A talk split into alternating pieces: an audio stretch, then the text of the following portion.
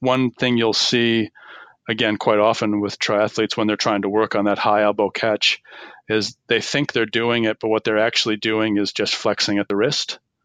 So they're just purely relying on the hand to gen- generate propulsion, which is a you're really cheating yourself because that forearm can generate quite a bit. That Triathlon Show 123.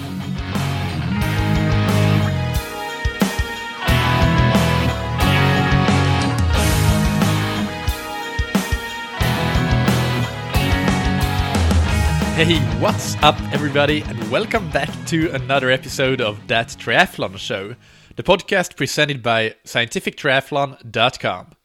I'm your host, Michael, and on today's episode, I interview Dave Pease, who is the national lead of sports biomechanics at the Australian Institute of Sport, and swimming biomechanics is his specialty. He is a former swimmer himself and works with a lot of swimmers, both professional and amateur, and he has done a great amount of research on swimming biomechanics. So he knows both the practical aspects and the scientific and research aspects of swimming biomechanics inside and out. He's also the author of the Swimming Biomechanics chapter in the book Triathlon Science, as I've said before, the authors contributing to this book, Triathlon Science, are the best of the best at what they do, so I try to get all of them on the podcast, and there aren't that many more to go before I've covered that. Anyway, Dave got his uh, bachelor's and master's in exercise science at the University of Southern California and the University of Colorado, respectively. Then he moved to New Zealand to do his PhD there and now he lives in Australia and uh, is coming up on living abroad as long as uh, having lived in the US. Before the interview with Dave, let's thank our sponsors. This episode is sponsored by Precision Hydration. They make electrolyte products for optimal performance and no more cramps. I got a great, really cool email recently from a listener who wrote in saying that he was sitting in in an accommodation container somewhere in uh, Kabul on a short mission with the UN environment team, listening to that triathlon show. I have a couple of tubes with me here, not only for the known purpose, but they're great for staying in good hydrated shape when acclimatizing to the heat and climate here. I use uh, 1500, the 1500 version of Precision Hydration. And this is awesome. This is really cleverly done by this listener because obviously hydration is super important, vital whether it's in a sporting sense or not.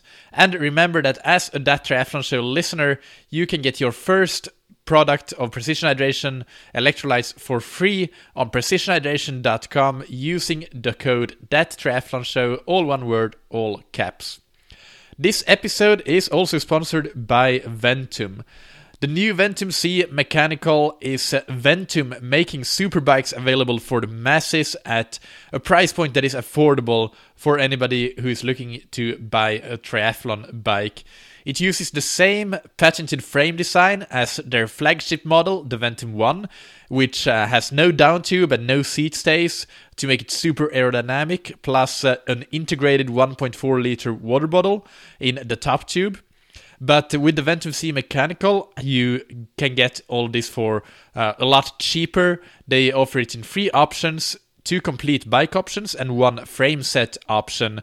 And uh, the complete bike with Vision Team 30 wheels uh, and mechanical gearing is uh, 3500 US dollars. And for just a frame set it's 2850 dollars. So check it out on ventumracing.com and if you're looking for a triathlon bike that is fast but is affordable for most triathlon budgets then look no further than the Ventum C mechanical. Now let's hear the interview with Dave Pease So I'm here today with uh, Dave Pease to talk about swimming biomechanics. So Dave, how are you doing today? Great, Michael. How are you? Great as well. Uh, catching a bit of a cold, but uh, I'll let you do most of the talking to to try to make the listeners not have to suffer through my uh, my my nose uh, st- uh, stuffing up on me. let's let's start get right into the topic, and mm-hmm. there are a few key overarching concepts in swimming biomechanics uh, that uh, I think that we should uh, cover first, and also yep. discuss how they relate to swimming in practice, uh, something that the listeners can understand. So, mm-hmm. Uh, first, what can you tell us about the center of mass and how that's important in swimming? Yeah, well, center of mass, which the easiest way to think about it is it's a single point in your body that allows you to represent the entire mass of the body in one place. So for most people, when you're just standing with your arms down at your sides, that's kind of right around your um, belly button or your navel, but that does move around a bit. So if you raise your arms up above your head, that center of mass will move up. And especially when we start looking at swimming, that works in combination with another point that we call the center of buoyancy. So, depending how those two points align, dictates how you balance yourself in the water. So the what the center of buoyancy is is essentially the center. If you took all the bit, bits of your body that were actually under the water surface, so if you ride really high in the water, then you don't count the bit that's out, just the bits that, that's under. You find the one point that's kind of the center of that underwater mass. And what will happen is if the um, your center of mass is closer to your feet than the center of buoyancy, then your feet are going to sink. And conversely, if your center of mass is closer to your head than the center of buoyancy, then your head's going to come down and your legs will rise higher. So that is all around maintaining your balance in the water. So that's where we look at body position or you know the influence of wetsuits and things like that. And we'll get into that uh, in the troubleshooting part a bit later. But where is mm. uh, the center of buoyancy and the center of mass in a good swimming position with no sinking legs? Yeah, they'd be pretty much right aligned. So if you had if you had a picture of a swimmer in front of you, you'd have the center of mass and center of buoyancy would be just about one on top of the other, so that there's no um, torque or turning action caused by the center of mass around the buoyancy. And where on the body would that be, roughly? Yeah, well, as, as I was saying, if you're um, if your arms are down by your side, it's going to be right around your belly button. So you figure in swimming, where you're most of the time going to probably have one arm above your head, it's going to be slightly higher than that, few centimeters higher. Okay, uh, so closer ne- to the head. Good. Uh, next, let's uh, discuss propulsion and uh, yep, how mm-hmm. how that is important in biomechanics. Yep.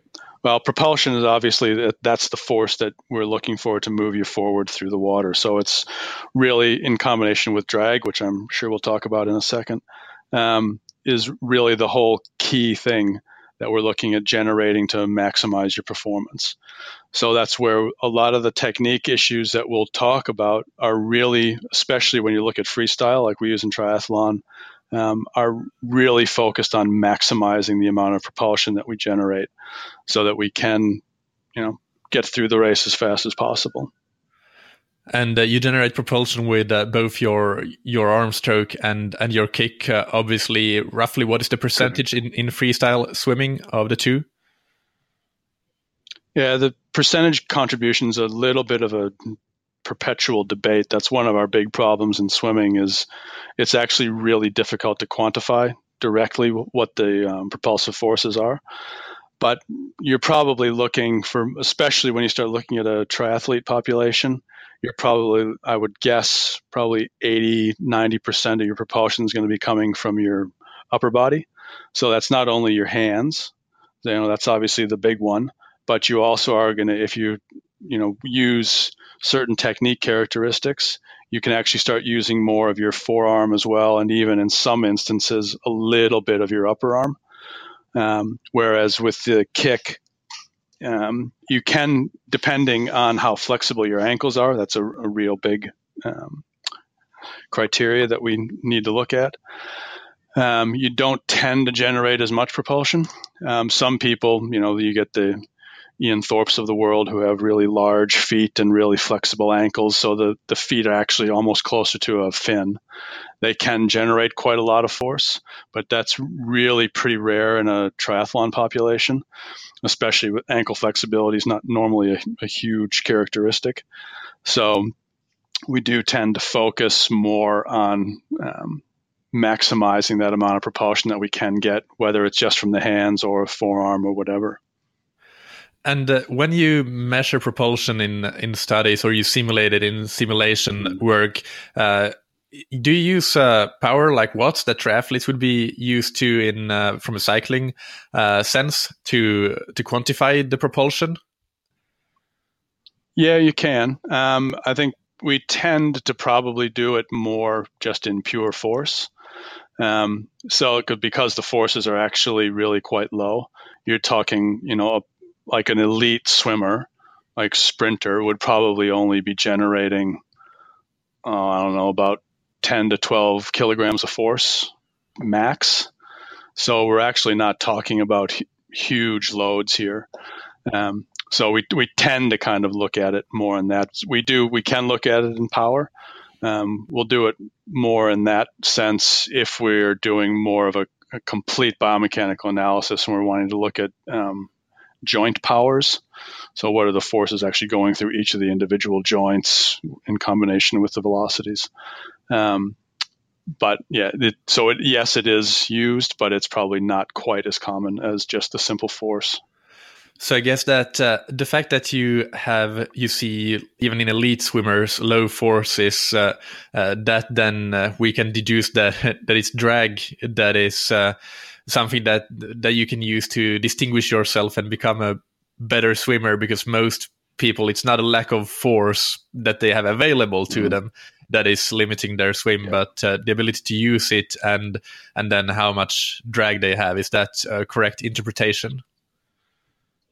Yeah, I think, and what I, I tend to kind of look at is that that's very true, but it's almost it, there is a bit of a continuum there. And what it, you tend to see is that the higher level athletes, swimmers, I should say, probably, um, are generally they've got pretty solid technique already. So the propulsive forces are real are there already. So a lot of the little tweaks that they'll look at doing are more around the drag reduction the less skilled you move down towards the bottom of the um, spectrum, you'll get people who are, are not very efficient movers in the water. So they may have really bad body position, all kinds of things, um, poor arm pull technique. So we'll actually spend more time with them on getting that proper technique to get the propulsion. And then once they've attained that, then we can start look at okay, how can we now play around with primarily it's going to be characteristics of body position so how they sit in the water you know what kind of um, materials their suits and things are made out of to try to get that drag force down. Because the bigger the difference we can have the propulsive force we want that as much greater than the drag force as possible because it's that difference that really is going to dictate how fast you're going to go in the end.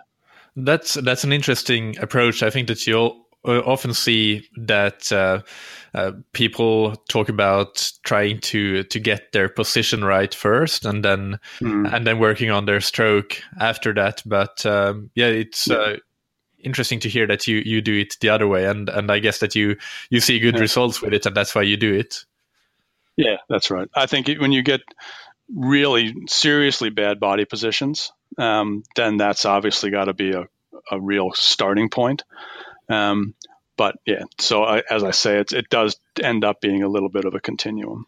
Yeah. Okay. And uh, let's talk about momentum finally, briefly, as one of the key aspects yep. here. Mm-hmm. Yeah. So one of the the key things in swimming is that because of the the nature of the stroke, you're if you actually track your velocity through the water, and if it, in biomechanics we would normally look at what's the velocity of the center of mass. So it's you can pretty much imagine that as what's the velocity of your hip. That's in general for freestyle swimming is pretty much close enough. Um, and what happens is because the stroke is quite cyclical on both with both arms, you get a lot of fluctuation in that velocity as they go through the stroke.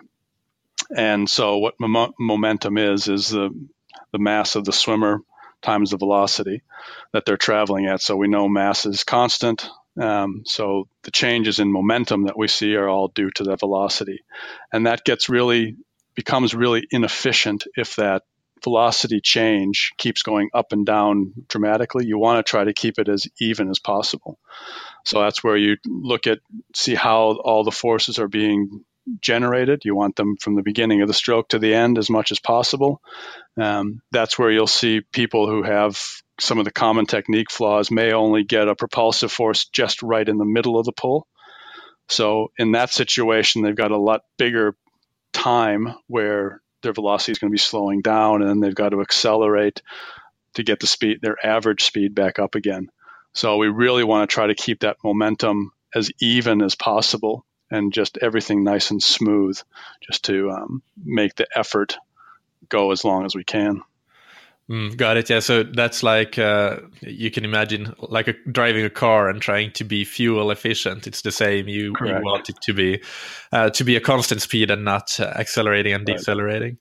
So yeah, uh, precisely. Yeah. And and finally, before talking about uh, the technique, actual technique aspects of this, uh, drag obviously interacts with these biomechanical. Um, things that we've been talking about. So, what, uh, how is drag uh, generated in swimming, and, uh, and and how does it work really? Yep.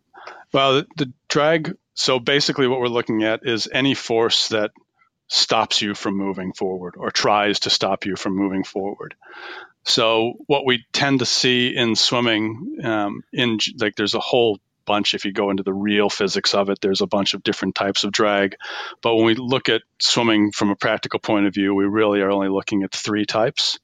So you've got one, which we call friction drag. So that's just the simple resistance of water rubbing up against your body or the suit or whatever. Um, and that just causes a bit of friction. So that tends to slow you down. Then we've got um, what's called form drag, which the easiest way to think of that is if you have somebody if you're you're in the water looking head on at somebody swimming towards you and you took a photo of them so from dead straight ahead and then kind of drew an outline around every bit of their body that you can see. And then you work out okay what's the area of that that I of, in that picture? And then um, how fast are they going? And you can work out what the um, amount of drag is the f- amount of form drag so it's just that head on frontal resistance that you get from the water. Yeah, it's like the, and then the, we've got front, the frontal area that we're listeners will be familiar right. with from from cycling. Correct. Yeah, from cycling. Yeah, exactly. You want to try to get that frontal area down as small as you can. Um, and then we've got what's called wave drag. So that gets a little bit more complicated, but essentially what it is is when you generate a wave in the water, that actually comes from you lifting a mass of water up and then it falls down and then just sets up that familiar wave pattern. And the reason that's considered a drag force is that you actually have to use energy from your movements to lift that water. So that's that's energy then that you cannot use to generate propulsion. So you dissipate that off into generating a wave. So that's why it's considered to be a drag. And that actually can be at least as much as that um, frontal area, the form drag. Um, and in some cases, we've seen like about si- almost up to about 60% of the total drag can come from waves. So that's where you want to be nice and clean in the water, not, you know, smacking your arms up and down, you know, porpoising, those kinds of motions that you can sometimes see in less efficient swimmers. Mm. And and for the form drag, do you advocate uh, a large-ish uh, body rotation to minimize the frontal area, or or how can we work on minimizing the form drag? Um, the the biggest thing is really is going to be how high you can keep your legs and hips, um, so that you can keep that like the frontal area. Even when you rotate, um, I'm personally, I like a, a bit of, of rotation, probably about um, 30 to 40 degrees of rotation to each side. Um, so a reasonable amount, and the re- one of the reasons for that is that you actually put the arm into a stronger position when you're pulling. That's a, a big thing, and then it also gives um, a better sculling motion through the finish of the stroke and allows a better exit of the hand through the back of the stroke. Um, so it's it's not going to change form drag a great deal. Um, having that extra bit of roll, you do get you know the opposite shoulder up out of the water, so you'll get a slight reduction. Um, but it's really it's a pretty fine line. I think you the mechanical advantages that you get from getting that rotation, I think, outweigh any possible very slight reduction in form drag that you may see. Yeah, yeah, okay, mm, perfect. I, I was unconsciously already assuming with a constant body position but uh, but of course you're right that mm. that's where the the big big change can come from and uh, that's mm. something that we we will get into in the technique uh, troubleshooting so but let's start with the actual stroke before going into that uh, so okay. you mentioned a few things already but but how do you what do you think a good stroke should look like for swimmers and triathletes and or if there is there a difference between swimmers and triathletes um, yeah, I think there is actually. There, there's a few things. Probably the biggest, most common thing that you see is that in general, swimmers do tend to be a lot more flexible, the, especially in the shoulders. Um, so when you start looking at a lot of the swimming, you know, coaching tips and things like that, we, you get into starting to talk about issues like they'll call you know, early vertical forearm or, you know, real high elbow catches and things like that. And those are important, but they're actually they're also actually quite difficult positions to get into and, and use them effectively. So when you start looking at a triathlon population where that flexibility really isn't there, um, we, you can see people actually going trying to do these quite elite swimming motions that they're really just not built for. So we really try to modulate that a bit. So what I tend to want to see is that with a triathlete, so the easiest way to picture it is if you have your arm kind of uh, imagine it's entered the water and you're stretching out in front and you're just going to about to catch the water. If you draw a line from the wrist to the shoulder, I'd want to see your elbow just above that line. And what we often will see with a triathlete is that that elbow ends up being below the line. And so if you kind of do that holding your arm out in space and you drop your elbow and then start to kind of move your arm like you're going to do a swimming stroke, you'll see the hand tends to push down on the water. So that's actually not doing anything in terms of propulsion. If anything, it's you know raising the front of your body which ends up you know creating more wave drag as well as increasing the frontal area. So your form drag is going to go up as well. And then you're not going to actually get into a propulsive part of the stroke until further back in um, towards the middle. Whereas if you can keep that elbow above that line that imaginary line you'll see that the hand tends to want to start to pull backwards on the water a bit more. So that's really what we're looking for. Um, it is it's very rare that i would see a triathlete that can get into a, a really enormous, um, really big high elbow with the, where the elbow's significantly above that line, um, which we do see in more of the elite swimmers. So I think that's probably the big one um, between the two, and then also um, looking at the use of the kick. I don't know if you want to do that now, or we can talk about that a little bit later.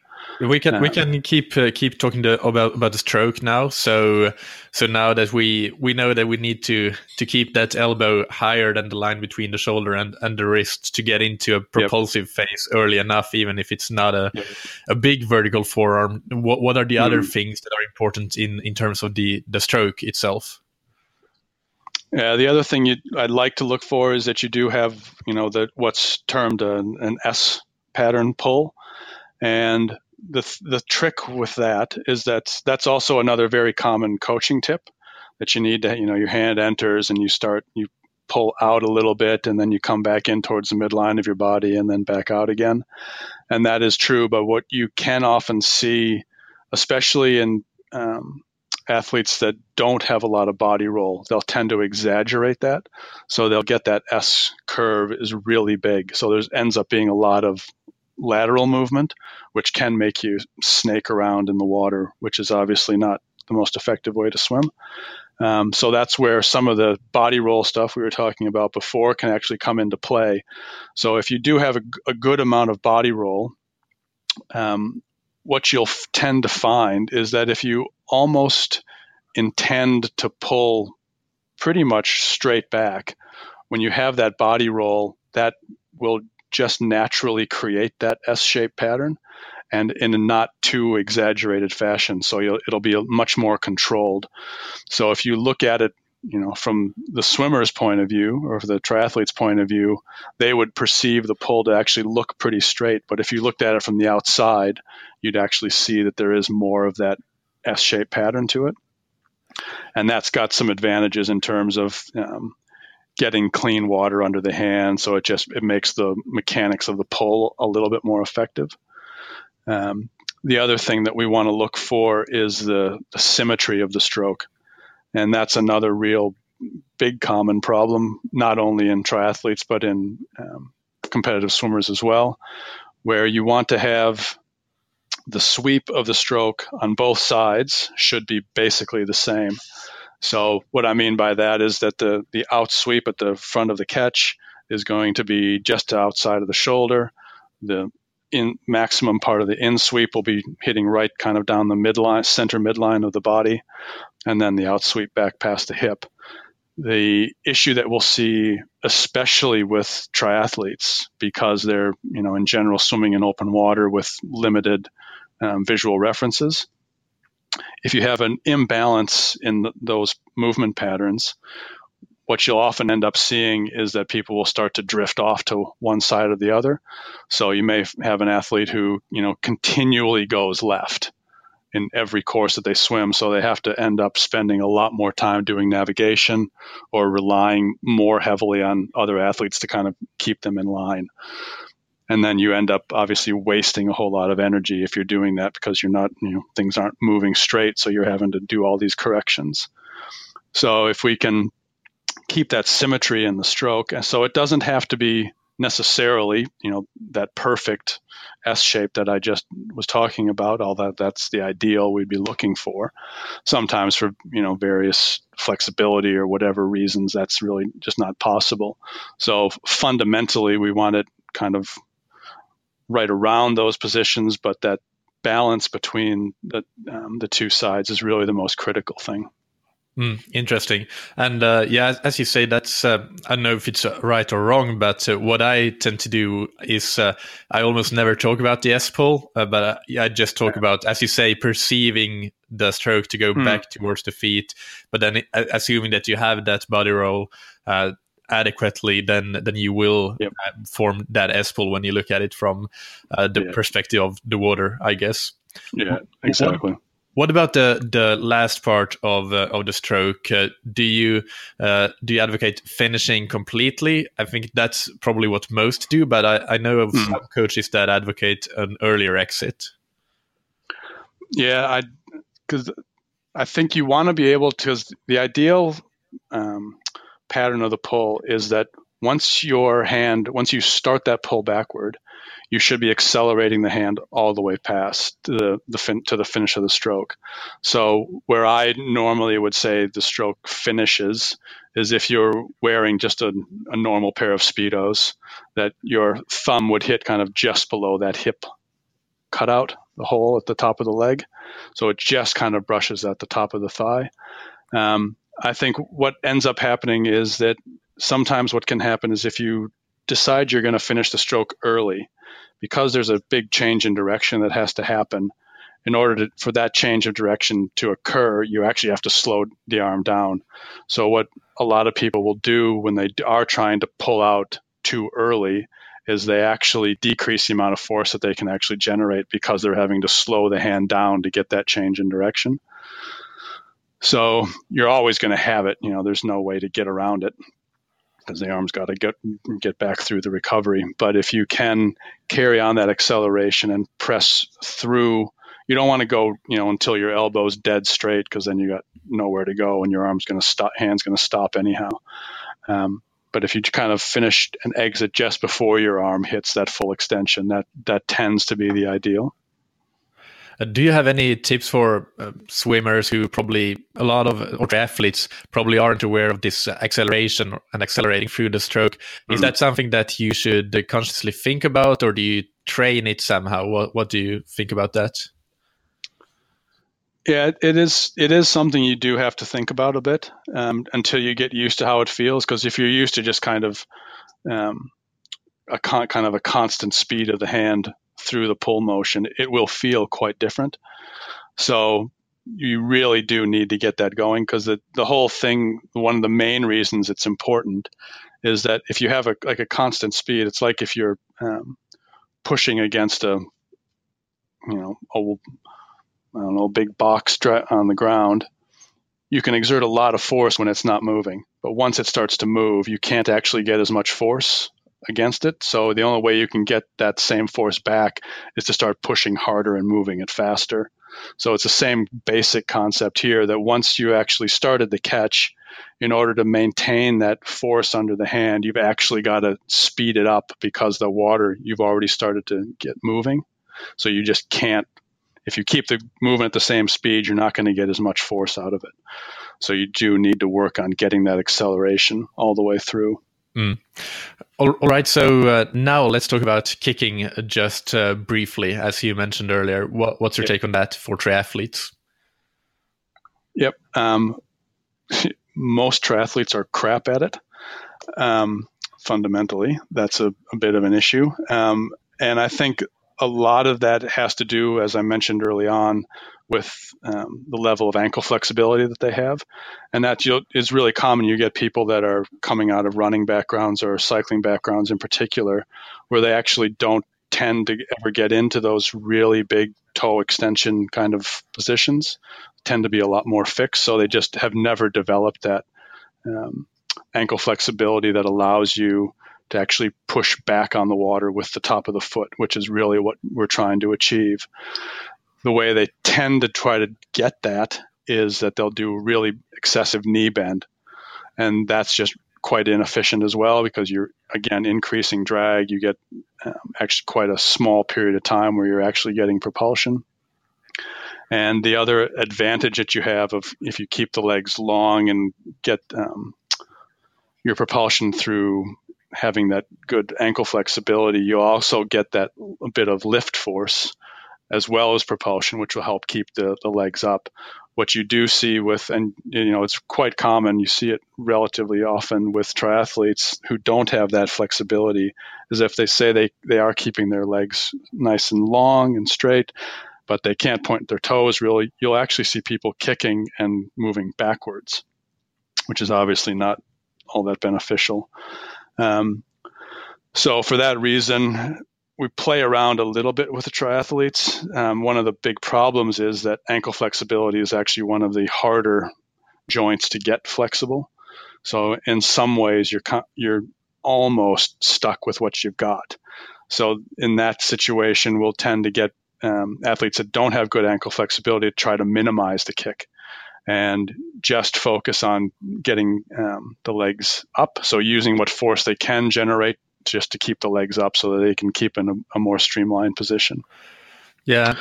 Um, and and I guess that is not all that bad, especially if it's a wetsuit swim. Then you get that buoyancy to precisely. to get your legs right. up, and and especially for long distance triathlon, saving your legs a little bit is, mm. is not not a bad thing when yeah. you only lose potentially a, a small amount of of propulsive contribution from the yeah. legs.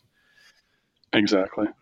But yeah, I think you you will get into situations where people think that oh, I've I've really got to kick hard here, but if they don't have that ankle flexibility, they're really just going to blow themselves up because um, they just they're not going to get anything really that beneficial out of it. So they've got to learn to not get sucked into that trap and just use the kick for what it can be used for as you know keeping the legs up it, it also it does provide some balance and it's a counterbalance to the to the arms.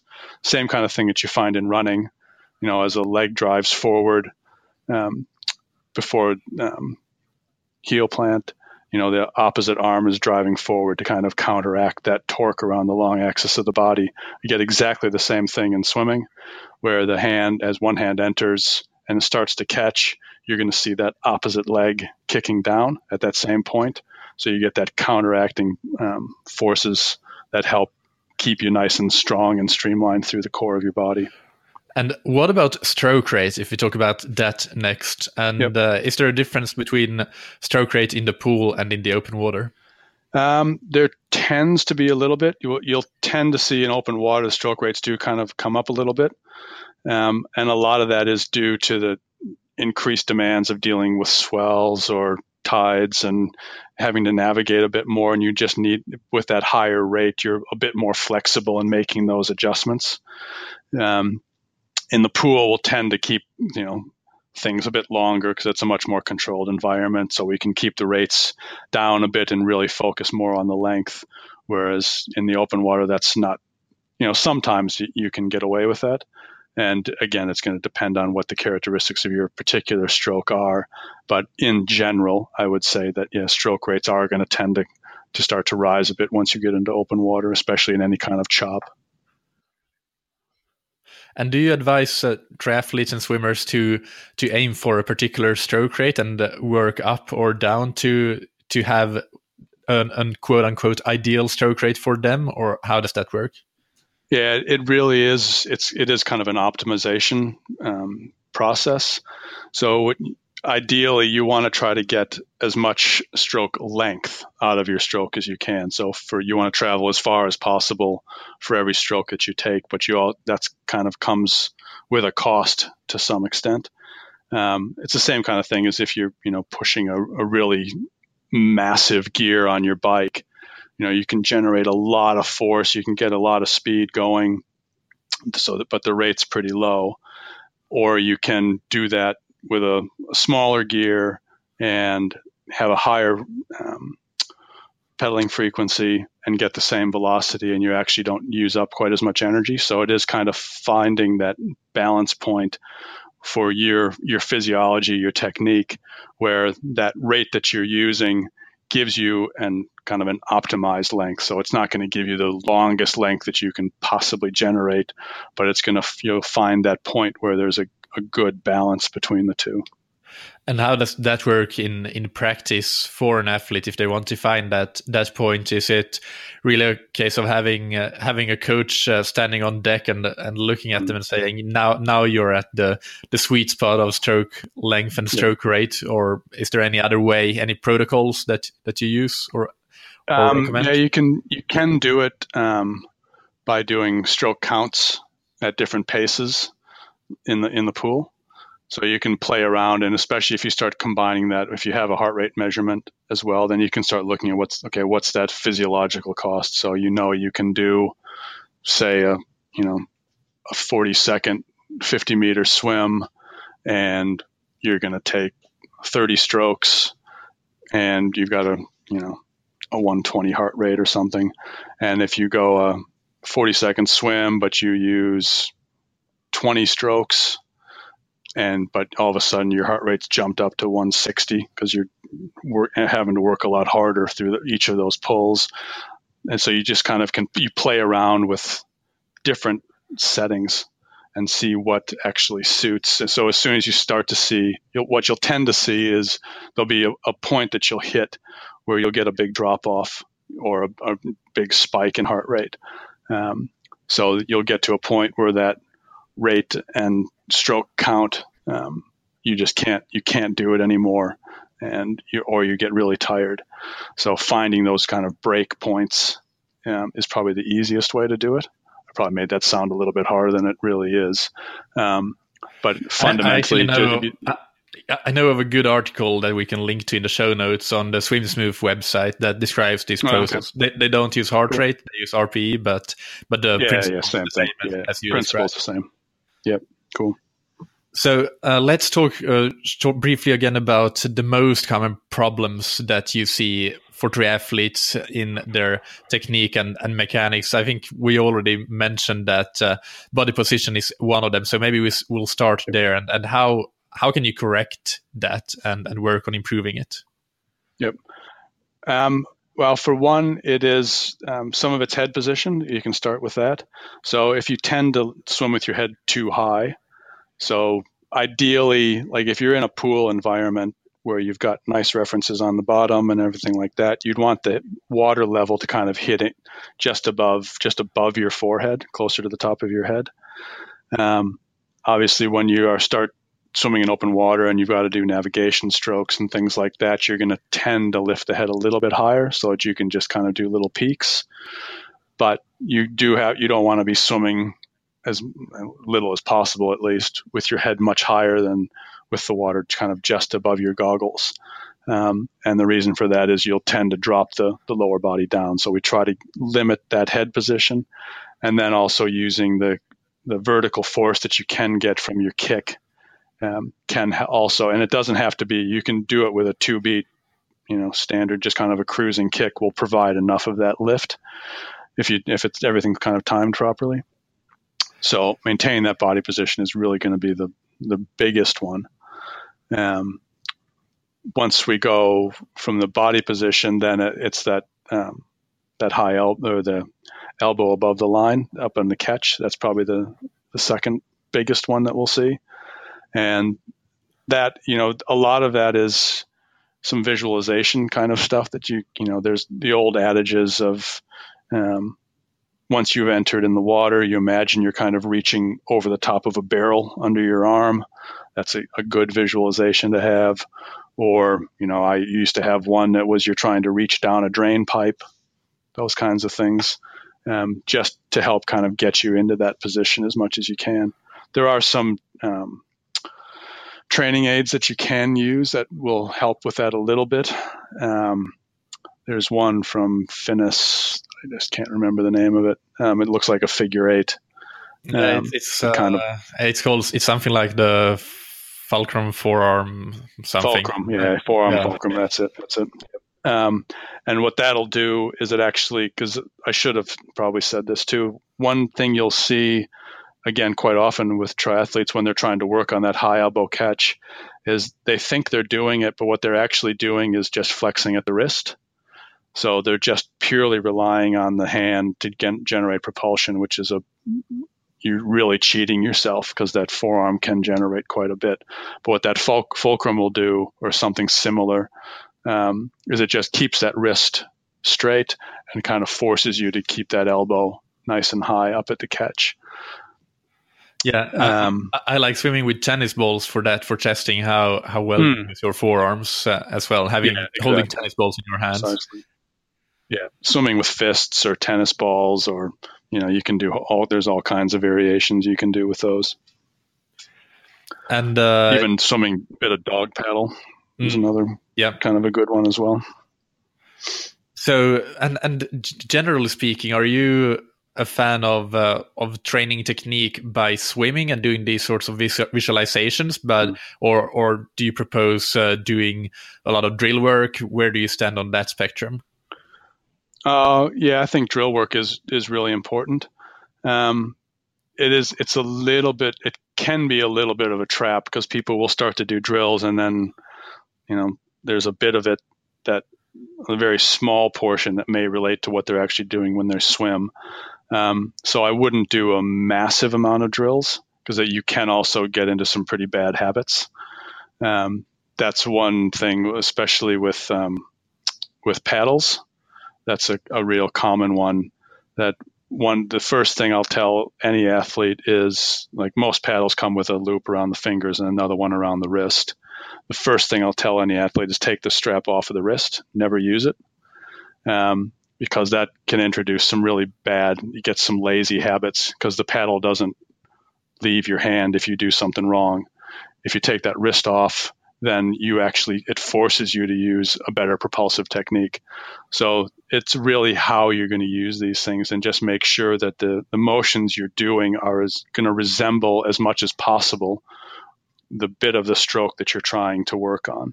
So if it is if you're doing you know, say dog paddle or swimming with tennis balls or whatever, just remember that the focus of this is to try to get that elbow and focusing on using the forearm as much as you can and really just make sure you're doing that and try not to and try to keep everything else as normal as possible and not get into really goofy big swingy mo- motions that are going to develop into those bad habits mm.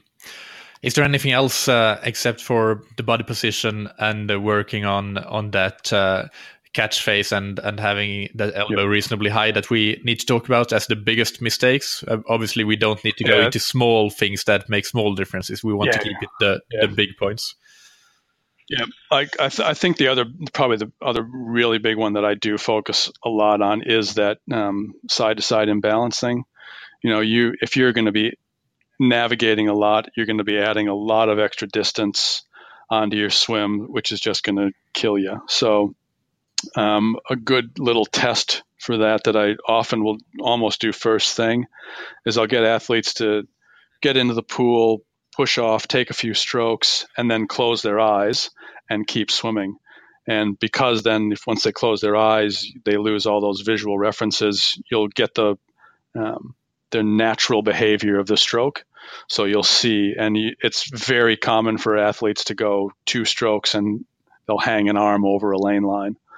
And that's a, a really good, quick and dirty way to work out or to at least narrow down your focus on what you need to be looking at. And most often, what it'll be so if you tend to have a, an athlete who veers off to the right, once you kind of go back and look at what they're doing in the water, you'll see that the, the left arm tends to pull really wide. There's some, you know, there are exceptions to that. There's other stuff that can happen, but the major- great majority of the time, that's going to be the situation. So it really can help you focus down and see um, where in the stroke that side to side motion is happening. And it could actually be during breathing as well. So that's another big thing to watch for is that you know it's they may be fine when they're not breathing but as soon as they turn their head then the, that pulling arm will slide way out and make this big turning motion onto their swim. Good. Yeah that's a really good good tip and uh, something that uh, anybody who has a swim workout today maybe you try that during mm. warm up see see how you go. Yeah exactly. Right. It gets entertaining for people watching yeah, too yeah, so totally. One final question. It's uh, well, a bit related to this, but I'm curious if you're aware of and uh, what your opinion is on things like there is this uh, device called the TrainSense, TrainSense Smart Paddle, and I'm sure mm. there may be other ones that measure the stroke mm-hmm. trajectory mm-hmm. and and power, and it's like a thing that you just yep. strap on your finger, basically. In and do you yep. have you used it? Uh, do you know of it? What do you think about it? I know I know of it. Yeah, I have. Um, I haven't actually used one, so I can't really speak too much on how effective they really are. That area of technology has been just going absolutely crazy lately, um, using those inertial sensors and things to get the um, the orientation of the hand. Um, that I suppose that's that kind of raises one issue in that getting orientation of the hand from those sensors can be a little bit touchy. Um, so I think that would probably be my only question is I'd, I'd want to do, you know, have a bit of a play with them to see how well they actually do replicate the, the hand paths.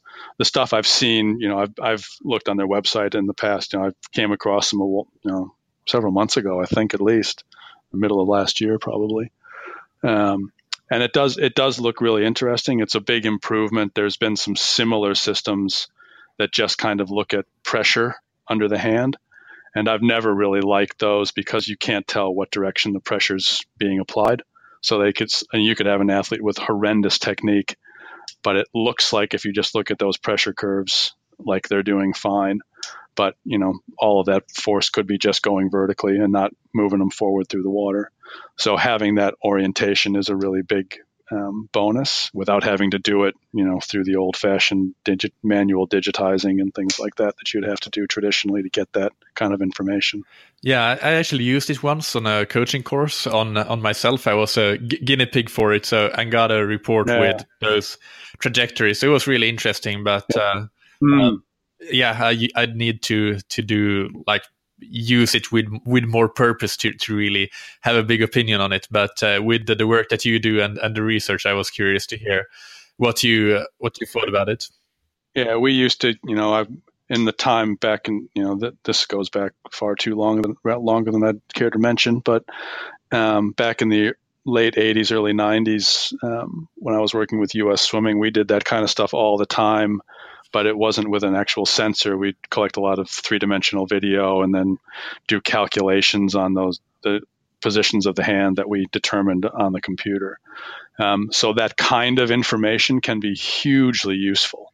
You can get a, a really good idea of how effective athletes are being. Um, but yeah, as I say, I, I just want to have a bit of a, a play with one and um, compare it against some other measures just to see how how reliable and accurate it really is. Yeah. All right, let's uh, finish up with the rapid fire questions and uh, in just one sentence or less answer these. The first one being What's your favorite book, blog, or resource related to triathlon or swimming? Um, I'm probably pretty old school on this, so I'm going to say my favorite book would be um, The Science of Swimming by James Counsilman. What's your favorite piece of gear or equipment? Um, as a swimmer, when I was swimming, I would have said probably my kickboard. And what do you wish you had known or wish you had done differently at some point in your career? Um, in my swimming career, I wish I knew as much about technique as I do now because I would have probably solved, saved myself a lot of pain in my shoulders. And professionally, I should have finished my PhD a lot faster than I did. So that's uh, about it for today's interview. Thank you so much, Dave. It was uh, really great having you on and uh, and really interesting perspective from somebody who really knows the ins and outs from both the practical and and the research side of things of, of swimming mechanics. So thank you so much. My, my pleasure. I hope that you enjoyed that interview with Dave. My key takeaways from the interview were first that the key things to focus on, this is nothing new really, but it's uh, good to repeat it and reinforce it. Working on body position and keeping the elbow up, not necessarily trying to have uh, the world's greatest early vertical forearm, because that's, uh, as Dave said, probably not possible with our mobility but making sure that it doesn't drop below uh, your hand, that is between your hand and your shoulder, as we talked about, and also making sure that your stroke is symmetric. So the ways that you would work on this, as uh, Dave talked about, was for body position, focus on head positioning and maybe trying to drop it a bit in the water if you hold it too high, and to some extent work on using your kick to keep the legs up. For the symmetry side, try to swim with your eyes closed and see what happens. Do you sway to one side or the other? Then maybe your stroke is too wide on one side and you need to make it more symmetrical that way. The second takeaway is that if there's nothing terribly wrong with your body position and balance in the water, then it might make sense to focus more on the actual propulsion side of thing than actually focusing on body position and improving that further. And that's something that uh, goes against what you sometimes see, which uh, which is the reason that I bring it up here. That uh, this might be something that you want to try if you have worked a lot on body position and uh, and you haven't seen results. Obviously, Dave has seen results with working on the propulsion, so definitely believe that there's uh, there there's a lot to this approach. So maybe give that a try if uh, that's something that you think would work for you. And finally, remember to accelerate throughout your stroke this is something that hasn't come up often either, and uh, so that's why I bring it up here because I think it's really important, but it's not one of the most common points made. Uh, I only remember it being talked about once, and that was in my interview with Rob Sleamaker from uh, Vasa, CEO of the company making the Vasa trainer. I think it's worth pointing out here, as I said, to make sure that you have that acceleration from the beginning through the end of your stroke and not going at a single speed. As usual, you can find the show notes for this episode on thattriathlonshow.com. If you have questions or comments, leave them on that show notes page and uh, I'll answer right there. If you enjoy the podcast, it would really mean the world to me if you could rate and review it on iTunes.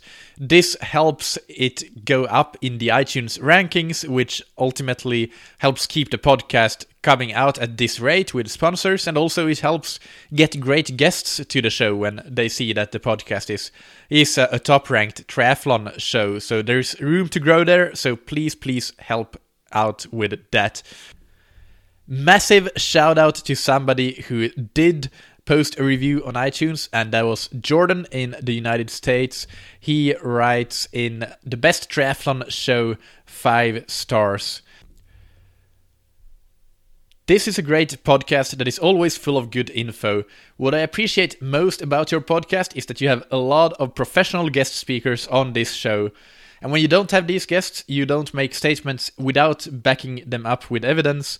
In the few circumstances where you do put in personal opinions, you specifically state it. In other words, your podcast is not simply you talking about your own opinions and no research to back up your preferences in training. Thank you for taking time to interview the wide variety of guests you have. The questions you ask are thoughtful ones. Big, big thank you, Jordan. I really appreciate it. And uh, as I said, if you want to help out a little bit, then you posting a rating and review really helps out a ton. So please, please do that if you have uh, even just a minute or two to spare. That really helps. Thank you to Ventum for sponsoring this episode. You can check out all of their bikes on ventumracing.com from the flagship Ventum 1 to the new Ventum C Mechanical. They are all designed to have radical uh, aerodynamic designs with without down tubes and seat stays. The water bottle is integrated to make it a speed machine. And if you haven't already, make sure that you go back to episode 115, where I interview Ventum co founder Jimmy Sears on bike maintenance in general. Whether you have a Ventum or not, this is worth listening to. And thank you to Precision Hydration. Remember that you can take their free online sweat test on precisionhydration.com. This will give you a personalized hydration strategy for your next race and you can use the discount code that triathlon show all one word to get your first box of precision hydration product for free check out their blog under the hydration advice tab as well because they have a lot of information there that you can use whether you use their products or not this is helpful for anybody who is interested in performing well in training and racing. Thank you as always for listening. Keep training smart and keep loving triathlon